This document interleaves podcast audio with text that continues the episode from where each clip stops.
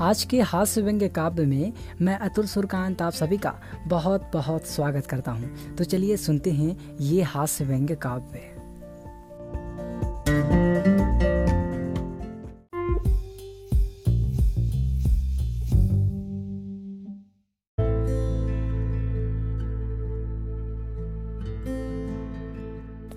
मेरी कहानी का अंत ना सोचो, वरना अंत के बाद प्रारंभ होना सुनिश्चित है।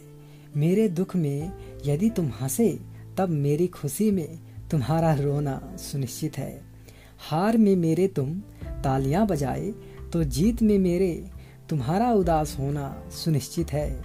यदि तुम मुझसे लड़ने निकले, मेरा शांतिपूर्ण होना और तुम्हारी हार सुनिश्चित है।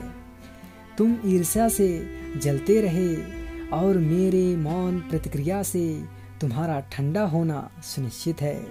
मेरे प्रति तुम धारणा ही बनाते रहे और मेरे होते बदलाव में तुम्हारी बुद्धि का अंधा होना सुनिश्चित है। समझ रखना, ये मेरे बाबत। यदि तुम मेरे प्रति नफरत बोए तो लोगों का मेरे प्रति प्रेम पूर्ण होना सुनिश्चित है। मेरी कहानी का अंत न सोचो, वरना अंत के बाद प्रारंभ होना सुनिश्चित है।